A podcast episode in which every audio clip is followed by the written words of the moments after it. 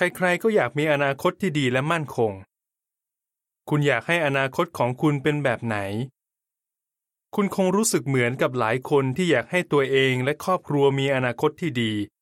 มีความสุข สุขภาพดี มีชีวิตที่สงบสุขและสบาย แต่หลายคนไม่รู้ว่าอนาคตจะเป็นอย่างที่พวกเขาวาดฝันไว้หรือเปล่า เพราะเขาเห็นเหตุการณ์ที่ไม่คาดคิดหลายอย่างเกิดขึ้น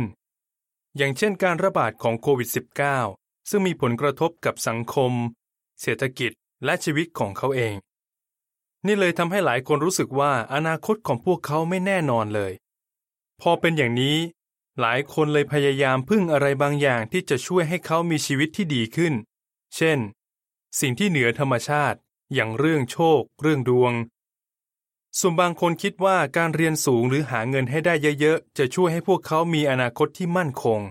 และอีกหลายคนคิดว่าถ้าเขาเป็นคนดี เขาก็จะมีชีวิตที่มีความสุขได้ สิ่งต่างๆที่พูดมานี้จะช่วยให้คุณมีอนาคตที่ดีได้ไหม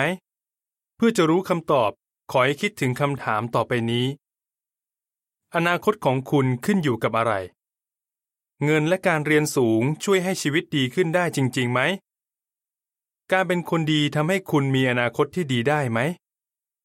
อะไรจะช่วยให้มีอนาคตที่ดีและมั่นคง หอสังเกตการฉบับนี้จะให้คำตอบกับคุณ จบบทความ